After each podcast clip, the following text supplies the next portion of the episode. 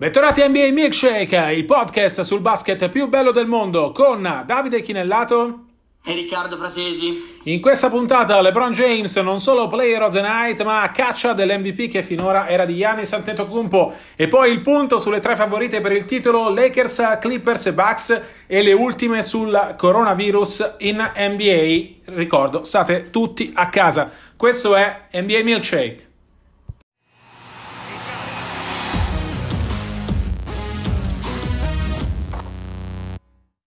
Player of the Night, in realtà il giocatore probabilmente più in forma di questo momento NBA, LeBron James, tornato prepotentemente in corsa per l'MVP, un discorso che sembrava chiuso a favore di Giannis Antetokounmpo e che invece LeBron sta riaprendo a suon di grandissime prestazioni. Viaggia dopo lo Star Game a 30,3 punti e 10 assist di media in 9 partite. Il culmine lo ha toccato nel weekend con le prove superlative contro Milwaukee e Clippers, vale a dire le due principali avversari dei Lakers per il titolo. LeBron è tornato dominante, è tornato ad essere eh, inarrestabile, è tornato anche a difendere perché se Giannis e Kawhi sono stati limitati dalla difesa dei Lakers, grande merito è assolutamente di LeBron James. Riccardo, discorso MVP riaperto, quindi concordi?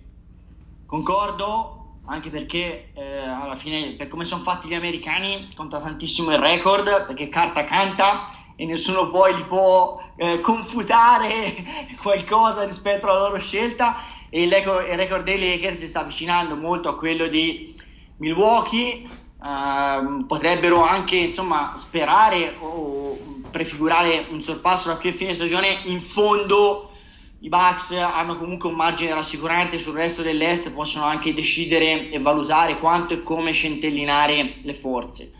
Eh, insomma, le due prestazioni di LeBron contro Milwaukee e contro i Clippers, ne parleremo poi più nel dettaglio nel prossimo segmento, sono state da statement, come si dice appunto negli States, sono state eh, delle prove che hanno lasciato il segno. Eh, diciamo pure che ha vinto duelli eh, a volte diretti, a volte indiretti, ma comunque assoluti prima con Giannis e poi con Kawhi Leonard. Con Kawhi Leonard in certi casi è stato molto bello anche vedere il botta risposta tra i due.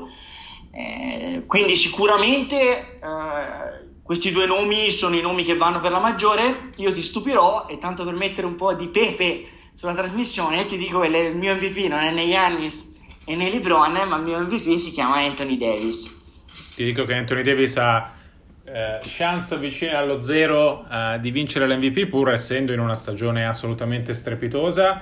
Il motivo credo sia semplice, nel senso eh, la scelta è tra LeBron e Davis, ovviamente nel scegliere il simbolo di questa eh, grande corsa dei Lakers e il voto per mille ragioni eh, della stragrande maggioranza di chi avrà diritto di scelta dell'MVP. Ricordo che c'è una giuria di 100 giornalisti e comprende anche una uh, piccola rappresentanza internazionale la eh, scelta... Eh, Davide, ricorda che tu in passato hai votato ricordo... una volta finiamoci perché non è che da tutti eh. cioè... ricordo che, che, in passato ho fatto parte anch'io di questa eh, componente internazionale. Eh, dicevo che la, la, scelta tra LeBron e Davis eh, finirà credo su LeBron anche per tutto quello che ci sta dietro. Non dimentichiamoci che è un giocatore di 35 anni compiuti alla sua diciassettesima eh, stagione NBA, ha superato i 34.000 punti in carriera, parlo solo di regular season ovviamente, traguardo riuscito solo a, a Karim Abdul-Jabbar e Carmalon dell'intera storia, soprattutto come ha detto Doc Rivers, sembra impossibile, ma è un giocatore di 35 anni che continua a migliorare. Rivers ha fatto queste dichiarazioni prima eh, del derby con i Lakers, ha detto non credo di aver mai visto nella storia dello sport un giocatore diventare più forte a 35 anni. LeBron è più forte fisicamente di quando era giovane, più intelligente, anche se intelligente lo, sempre sta, lo è sempre stato. È proprio questo, secondo me, eh, il, il la candidatura migliore di LeBron al premio di MVP. Eh, ha fatto una stagione eccezionale fino allo Star Game dove Giannis era nettamente in vantaggio, anche perché il vantaggio eh, dei Bucks sui Lakers era assolutamente importante. Ora si sta tornando a vedere il famoso uh, playoff LeBron, cioè il giocatore che dopo lo Star Game alza il livello del suo gioco esponenzialmente fino ad arrivare a quei livelli di dominanza assoluta mm, con cui ha trascinato le sue squadre a otto finals consecutive. Credo che tutta questa narrativa eh, piaccia, cominci a piacere molto di più del fenomenale dio greco che eh, domina le partite come ha fatto Yannis fino a questo punto. Eh, secondo le quote dei bookmakers di Las Vegas, Yannis è ancora favorito, ma eh, le quote di LeBron MVP sono letteralmente crollate eh, a inizio di questa settimana, passando da 1 a 9, vale a dire scommettendo 10 euro se ne vincevano 90, a 2,5, vale a dire scommettendo 10 euro su LeBron se ne vincono 25. Arrivo a dirti che se dovessi scommettere, per fortuna tra i miei mille vizi non c'è quello di scommettere, almeno quello non Neanche c'è. il mio. Ehm, scommetterei su LeBron a oggi. Eh, proprio per questo e anche perché secondo me ha cambiato ruolo. Cioè a 35 anni cambiare ruolo ed essere così efficace eh, ricordiamolo, è sempre stata una point forward, cioè un'ala piccola eh, che eh, diciamo aveva spesso la, la, palla in mano a inizio gioco e comunque spesso fine, alla fine del gioco offensivo perché era il terminale principale, adesso eh, fa la point guard, quindi inizia tutti i giochi offensivi dei Lakers. Ovviamente difensivamente spesso manca comunque dei 3 o dei 4, ma in attacco è quello che inizia i giochi, non ha più eh, il, il, Mario Chalmers o il Kyrie Irving che iniziano i giochi eh, per, o il rondo dello scorso anno se vuoi Riccardo cosa allora, deciderà fa, secondo fammi te? Però, fammi provare vai, vai. A, a, a, a, spiegare la mia candidatura perché sennò sembro sceso da, da Marte o da Urano eh, allora io ti dico Secondo me la scelta più logica rimane Yannis perché se tu guardi secondo me il roster dei Milwaukee Bucks trovi come secondo violino Middleton e, e, e una serie di buoni giocatori ma secondo me è una squadra che non ha un campione se non Yannis Antetokounmpo e comunque è la squadra con il miglior record NBA. Abbiamo parlato entrambi uh, del, de, dei motivi della candidatura di LeBron James che ripeto in questo momento secondo me la, è la candidatura più di pancia, più emotiva, più emozionale a livello americano. Ti dico, per me Davis perché? Perché secondo me se tu togli Davis eh, ai Los Angeles Lakers eh, hai esattamente il record dello scorso anno. Io credo che questo giocatore dall'inizio dell'anno abbia tirato la carretta, come hai detto tu, LeBron ha fatto un salto di qualità nella seconda parte di stagione, io credo che, che Davis sia stato costante tutto l'anno, soprattutto sui due lati del campo, le due stoppate e mezzo, i, gli oltre 9 rimbalzi, eh, giocatore capace di marcare tutti i ruoli, in attacco è straordinario e voglio sottolineare una cosa che magari che non viene detta molto sottolineata. È un giocatore che dalla lunetta è più affidabile di LeBron e eh, quando si arriva in volata, eh, insomma, Davis sta tirando con l'84,5%, cioè nemmeno eh, le migliori guardie NBA tirano questa percentuale liberi. E, e, insomma, sappiamo bene quanto andranno in lunetta LeBron e Davis, e quanto stanno già andando in lunetta e quanto ci andranno in prospettiva playoff. Io credo che uh, sia l'uomo che ha totalmente cambiato i Lakers dalla scorsa stagione. Ricordiamoci che Comunque i Lakers sono dei buoni giocatori perché la stagione di Ingram ti dimostra eh, quello che è, un giocatore non solo promettente ma già una certezza, Ball è cresciuto bene ma la qualità, insomma è stato scelto dove stavo scelto perché il talento c'era. Io credo che Davis sia stato veramente rispetto allo scorso anno quando ricordiamo LeBron si fece male, ma comunque i Lakers non avevano una chimica, non avevano un secondo violino, l'uomo che ha reso i Lakers una contender for real. Assolutamente, sui limiti di AD non ci sono dubbi in questa stagione. Resta il fatto che i Lakers, dovendo scegliere tra i due, eh, quello che porta avanti i Lakers in questo momento, e credo l'abbia dimostrato anche nelle due partite che hanno rilanciato i Lakers, è proprio LeBron. Quello che volevo chiedere però, eh, quello che volevo condividere con te nell'ultima parte di questo segmento è che cosa deciderà la corsa all'MVP. Ricordiamo che si tratta di un premio di regular season a chi non, eh, non è molto avvezzo alle regole NBA, per cui ai famosi giurati verrà chiesto di votare eh, il 14 aprile, il giorno dopo la fine della regular season, e il nome del vincitore verrà poi eh, assegnato a giugno. Cosa deciderà la corsa all'MVP? L'MVP, eh, innanzitutto, non c'è un criterio preciso, eh, ognuno e, e io e Riccardo ne siamo credo testimoni, eh, sceglie in base a quello che ritiene più opportuno. I tre criteri generali di solito che si guardano sono l'eccezionalità della stagione individuale, il record di squadra e la capacità di migliorare i compagni. Eh, credo che eh, pur con Yannis favorito in questo momento l'inerzia sia un po' dalla parte di LeBron, anche perché Yannis è fermo per infortunio. Um, però ecco, dipenderà molto dal finale di stagione. Se la corsa fino a venerdì era chiusa in favore di Yannis, le ultime due partite di LeBron l'hanno riaperta e se LeBron continuerà a giocare a questo livello, eh, lui e Giannis arriveranno probabilmente in un testa a testa fino alla fine, no? Assolutamente sì, assolutamente sì. Lancerei così il prossimo segmento, Davide. Parlerei del trio di contender vere, le tre squadre che al momento non sono solo le più accreditate in chiave titolo, ma sono le uniche che insomma hanno speranze legittime di vincere. Ovviamente le due squadre di Los Angeles, i Los Angeles Clippers e i Los Angeles Lakers e i Milwaukee Bucks. Insomma, i Lakers hanno giocato di fila prima contro i Bucks e poi contro i Clippers. Li hanno battuti entrambi. Cosa ha cambiato secondo te delle gerarchie? E partirei proprio dalle Los Angeles Lakers. Insomma, sono in un grande momento, forse il loro miglior momento della stagione. Per oltre il record hanno battuto appunto avversari di caratura diversa in un momento diverso, avvicinandosi ai playoff. Secondo te in cosa sono cresciuti e cosa, su cosa possono contare eh, guardando avanti? Ma eh, credo che siano cresciuti di squadra fondamentalmente. Eh, credo che le due vittorie su Milwaukee Clippers siano eh, quelle che più di altre testimoniano quanto i Lakers siano diventati forti. Avevano sempre avuto un po' di problemi con nei confronti con le altre migliori.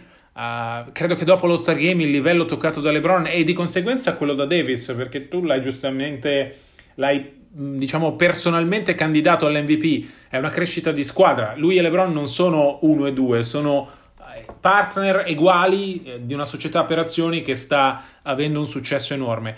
Uh, c'è più consapevolezza nei propri mezzi, ci sono questi due grandi trascinatori. Ho visto in crescita persino Kyle Kuzma, uh, soprattutto nella partita con i Clippers.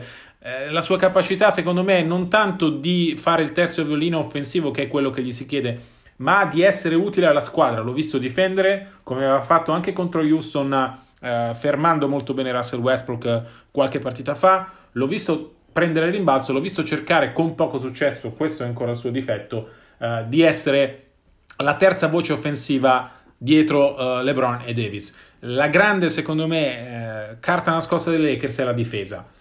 una difesa assolutamente capace, una delle migliori in NBA, forse la migliore in questo momento. Sono riusciti a fermare prima Yannis e poi Kawhi Leonard, che sono quelli che si erano candidati al famoso trono di LeBron James di giocatore più forte in circolazione. Credo che proprio la difesa sarà eh, la carta su cui i Lakers vogliono costruire il loro assalto al titolo e, concordo con LeBron quando a fine della partita contro i Clippers ha detto che questa squadra può ancora crescere, eh, può ancora migliorare molto. Non hanno ancora inserito, per esempio, Markif Morris bene nelle rotazioni. Eh, stanno trovando in Avery Bradley un giocatore capace di uh, essere il solito baluardo difensivo, ma dare anche contributi da tre, devono secondo me recuperare Danny Green, che è un altro giocatore di questo tipo, ma hanno la struttura per andare lontano, trascinati da quei due fenomeni che onestamente in questo momento sono la coppia migliore nell'NBA delle coppie. Uh, tu come li vedi invece i Lakers?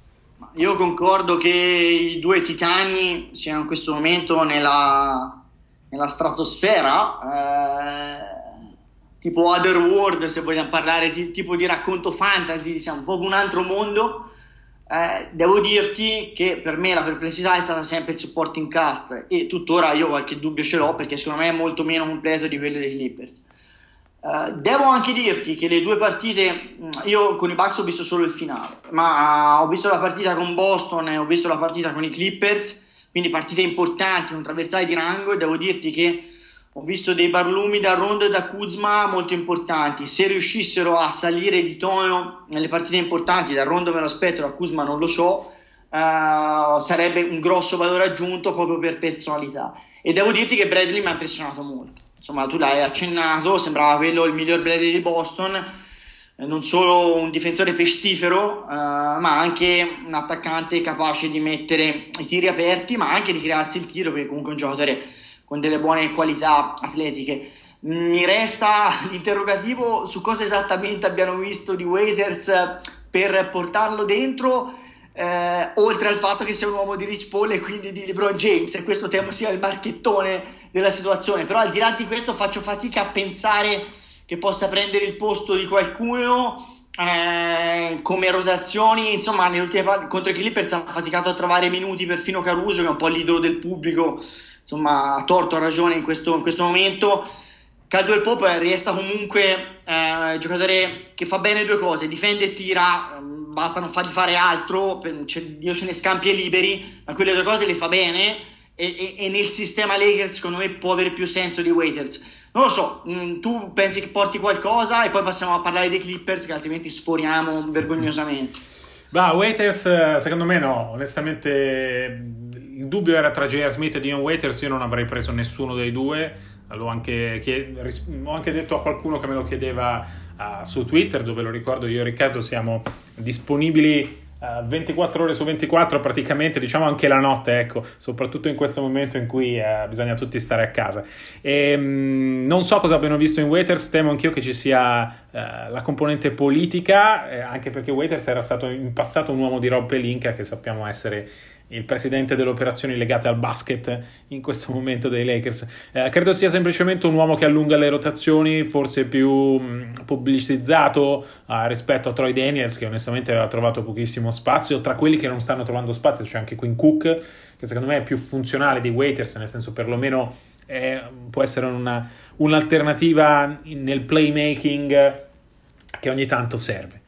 Uh, passando ai Clippers, invece, Riccardo, la uh, sentenza che, che, vogliamo passare, il messaggio che vogliamo passare è che comunque, secondo entrambi, sono ancora loro i favoriti. Uh, secondo me non sono usciti ridimensionati dal derby con i Lakers, è stato un piccolo passo indietro di una squadra che comunque aveva vinto le precedenti sei partite e che da, part- da sette partite, compreso il derby di Los Angeles, sta giocando al completo. credo che i Lakers, così come i Clippers, così come i Lakers, abbiano ancora enormi margini eh, di miglioramento. Eh, non ha funzionato qualcosa contro i Lakers, non ha funzionato qualcuno, o qualcuno, qualcuno esatto, non ha funzionato Lou Williams, eh, che di solito è la scintilla dalla panchina. Hanno funzionato alternati Paul George e Kawhi Leonard. Paul George è stato straordinario nei primi tre quarti, poi è sparito. Kawhi è stato normalissimo nei primi tre quarti. Nel quarto ha fatto un passo avanti, pur non essendo mai il Kawhi fenomenale, soprattutto in difesa, secondo me, eh, delle precedenti partite. Eh, credo che per i Clippers questa sconfitta sia una lezione importante su cui lavorare. Nel complesso, però, guardando al quadro playoff e guardando l'accoppiamento di un'eventuale serie, sarebbe la prima della storia del derby di Los Angeles ai playoff, credo che i Clippers abbiano ancora il vantaggio della profondità del roster. Eh, perché hanno molti più margini di miglioramento rispetto ai Lakers. È vero che il tempo sta finendo, manca ormai un mese alla conclusione della regular season, però ecco, credo che eh, da qui a fine maggio i, i Clippers possano crescere molto di più ed arrivare ad un livello superiore uh, di quello che abbiamo visto. Uh, tu come li vedi invece? Eh, allora, contro, contro, i Lakers Morris è stato imbarazzante su, su entrambi i lati del campo. Io, mm, so, io credo che sia stato un acquisto giusto, che ha un senso. Non sono un estimatore di Morris perché il personaggio è inquietante, però credo che non giocherà sempre così. Williams ha giocato malissimo, forse la peggior partita tra, insomma, della stagione, una delle peggiori Jackson non ha inciso minimamente. Cioè, è chiaro, è difficile, imma- Shemet neanche, è difficile immaginare che giochino tutto, tutti male in una serie di sette partite, almeno 4-5 partite, perché comunque sono giocatori che, pur non essendo fenomeni, cioè Williams è un mezzo fenomeno, ma sono giocatori che hanno un grosso senso, sono giocatori di ruolo di grande importanza. Insomma, Williams è, ricordiamo, sesto uomo in carica, è possibile sesto uomo dell'anno anche quest'anno, forse la concorrenza ce l'ha in casa con eh, Montresa Real. Di conseguenza io credo che comunque, come dici tu, i margini di crescita, non in assoluto, ma proprio della prestazione singola, siano superiori in casa Clippers che in casa, che in casa Lakers. I Clippers secondo me devono essere molto confortati dalla prestazione di Paul George, secondo me ha giocato la miglior partita dell'anno, su due lati del campo, sembrava la deca lì in difesa e in attacco, soprattutto nel primo tempo, è stato impressionante. Eh, siccome Giorgio era stato poco convincente, eh, insomma, io sarei più preoccupato se avessero giocato bene. I giocatori di cui abbiamo appena parlato come dei colpevoli, tra virgolette, della sconfitta nel derby che Giorgio, perché, perché è chiaro che se giocava male George, avesse giocato male George eh, sarebbe stato, come dire, un filo conduttore eh, che continuava a, a, a, a, protrarsi nel tempo. Invece così, un giocatore così importante ritrovato, secondo me, fa ben sperare i tifosi dei Clippers. Poi parliamo anche dei Bucks, perché i Bucks in questo momento sono un pochino in difficoltà, forse si stanno anche un pochino centellinando perché comunque alla fine il vantaggio che hanno, il margine sul resto dell'Est, nonostante Toronto mh, continui a vincere, è, è significativo. Uh, insomma, conterà soprattutto arrivare ai playoff al meglio, eh, quindi insomma non è il caso di spremere i giocatori. Però, Davide, tu mi insegni le sconfitte di fila sono tre, eh, quattro delle ultime cinque se non, se non vado errato. Eh, insomma, qualche problemuccio in paradiso c'è o, o no? Sì, io ho visto mh, dei problemi, non considero la partita di Denver perché non c'era nessuno. Budenholzer ha, tirato, ha strappato un libro dalla pagina del manuale del perfetto coach secondo Greg Popovich e ha lasciato fuori uh, sei dei principali sette uomini di rotazione, non ha giocato nemmeno Di Vincenzo per farvi capire. Uh, ho visto però difetti preoccupanti secondo me nelle sconfitte con Miami e quella con i Lakers. Uh, I Bucks sono stati chiusi in area, non sono riusciti a trovare alternative sul perimetro e questo ne ha uh, limitato notevolmente il gioco. Uh, sia contro Miami che contro i Lakers si sono visti quei difetti che ne avevano uh, minato il cammino playoff dell'anno scorso, vale a dire se Yannis per qualche motivo viene limitato, non dico fermato perché comunque i numeri di Yannis sono importanti sia contro Miami che contro i Lakers, se Yannis viene in qualche modo limitato non si è vista un'alternativa, ha fallito Middleton, ha fallito Bledsoe, ha fallito la panchina che secondo me è profondissima, soprattutto quando gioca George Hill. Uh, sono difetti, sono ovviamente le prime due partite brutte dei Bucks in questa stagione probabilmente, però sono difetti su cui Budenholzer deve assolutamente lavorare, uh, soprattutto in prospettiva. Credo che eh, nelle ultime sconfitte, soprattutto appunto Phoenix e Denver, ci sia anche uh, una gestione, perché i Bucks sono mh, già ai playoff aritmeticamente e sono praticamente sicuri del primo posto est. Credo però che eh, abbiano bisogno di chiudere col miglior record NBA per avere la certezza di affrontare le finals eventuali col vantaggio del campo, perché in una sfida con Lakers e Clippers l'inesperienza di Milwaukee eh, a questi livelli può essere decisiva e si può ovviare in qualche modo eh, giocando più partite in casa rispetto agli avversari. Milwaukee resta eh, la squadra migliore dell'Est, in questo momento però non è più la miglior squadra NBA del momento come è stata almeno per gli ultimi eh, tre mesi. Eh, vado più o meno a spanne, ma credo di non essere lontano dalla verità.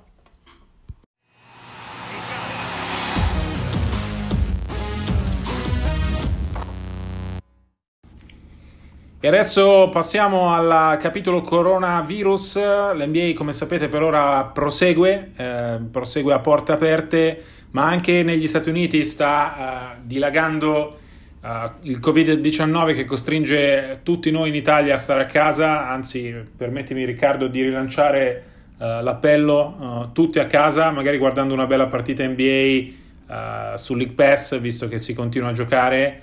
non c'è motivo di uscire se non eh, o leggendo Davide un bel libro, eh, a questo proposito fammi fare una marchietta, ma credo sia una cosa di servizio, eh, insomma alla fine anche per spiegare chi lo legge poi si rende bene conto di quello che è il mondo NBA al di là delle tante chiacchiere che si fanno sui social.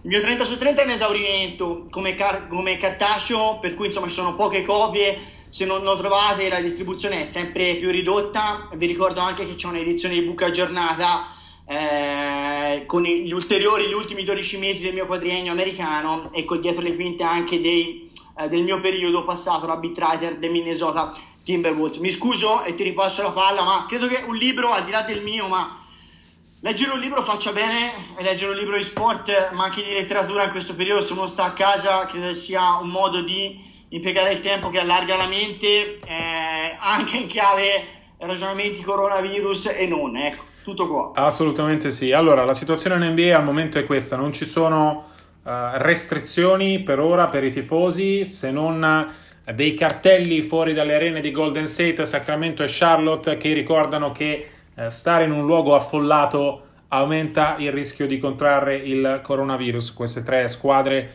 hanno uh, fatto sapere ai loro tifosi che hanno eh, aumentato le misure di pulizia all'interno delle arene. In California si comincia a chiedersi eh, se ha senso uh, radunare 20.000 persone in un'arena per una partita di basket o di hockey. La contea di Santa Clara, che è quella di San José, ha proibito gli assembramenti di più di 1.000 persone e si stanno per giocare a porte chiuse le partite dei San José Sharks di NHL, degli Airquakes di MLS e anche il torneo uh, di basket, di college basket femminile all'Università di Stanford verrà probabilmente giocato a porte chiuse. Le uniche misure adottate dall'NBA al momento Uh, sono queste. Ai giocatori è stato consigliato di evitare di accettare oggetti dai tifosi quando firmano autografi e ieri l'NBA assieme all'MLB, all'MLS e all'NHL hanno annunciato la chiusura uh, degli spogliatoi ai media e a tutto, per- a tutto, il personale non essenziale. Vi ricordo che quantomeno in NBA, io e Riccardo possiamo testimoniarvelo, eh, gli spogliatoi NBA erano aperti per mezz'ora fino a 45 minuti dall'inizio della partita e poi al termine della partita. Ovviamente entrare negli spogliatoi per chi fa il nostro mestiere è un valore aggiunto enorme nel raccontare questo meraviglioso mondo NBA sì, Davide, raccontiamo nel dettaglio perché questa cosa viene spesso purtroppo fatta passare sì con le solite, ba- solite banalità, non è per niente vero, è una bugia, anzi, parlare con i giocatori in spogliatoio rispetto a una conferenza stampa fa proprio tutta la differenza nel mondo perché a caldo, soprattutto dopo eh, la partita, il giocatore ha sempre la- ancora l'adrenalina addosso e ti dice un sacco di cose. E ti dico eh, quali sono normalmente eh, il protocollo, qual è il protocollo NBA che sta saltando per ragioni di sicurezza, per la salute sia dei giornalisti che dei giocatori.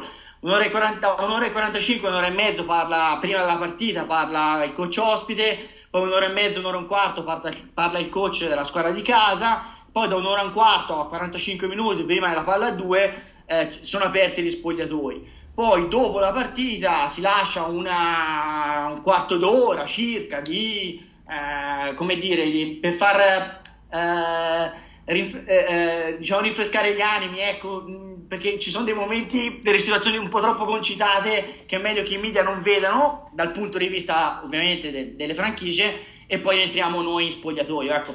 Questo ci, ci tengo a sottolinearlo perché c'è una enorme differenza tra star seduti tu al tuo posto e su una eh, enorme scrivania un giocatore che parla in un contesto nel quale veramente ti risponderà spesso con delle banalità rispetto a parlarci di spogliatoio in un contesto in cui lui si sente molto più a suo agio e nel suo, tra virgolette, e ti racconta magari anche personalmente degli aneddoti o delle, ti dà delle risposte che sono molto più esaurienti poi da offrire al nostro pubblico, perché noi quando facciamo interviste che ce le teniamo per noi questa cosa, è, è un servizio che poi offriamo ai nostri lettori, no? Assolutamente sì, assolutamente sì. Aggiungo anche che vedere i giocatori in spogliatoio come si comportano tra di loro, soprattutto nel pre-partita, eh, ti permette di capire tante cose, anche semplicemente da come sono sistemati gli armadietti, da chi è vicino a chi, da chi parla più con chi, eh, ti fa capire tante cose davvero uh, sul gruppo.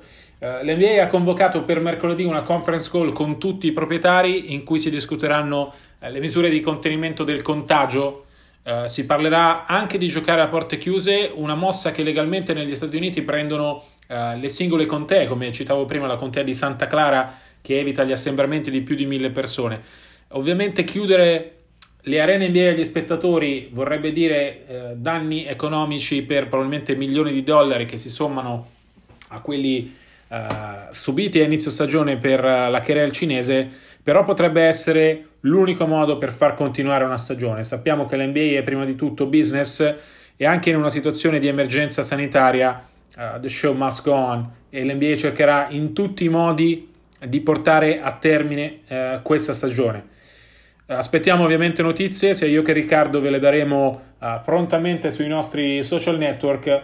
Nel frattempo vi rinnovo l'invito, vi rinnovo l'appello, state a casa, non uscite se non strettamente necessario guardatevi una bella partita NBA oppure uh, simulate una stagione su uh, qualcuno dei meravigliosi uh, videogiochi che ci sono, ma ecco, non uscite, state a casa e andrà tutto bene, no? come diceva il cacciatore del Sassuolo.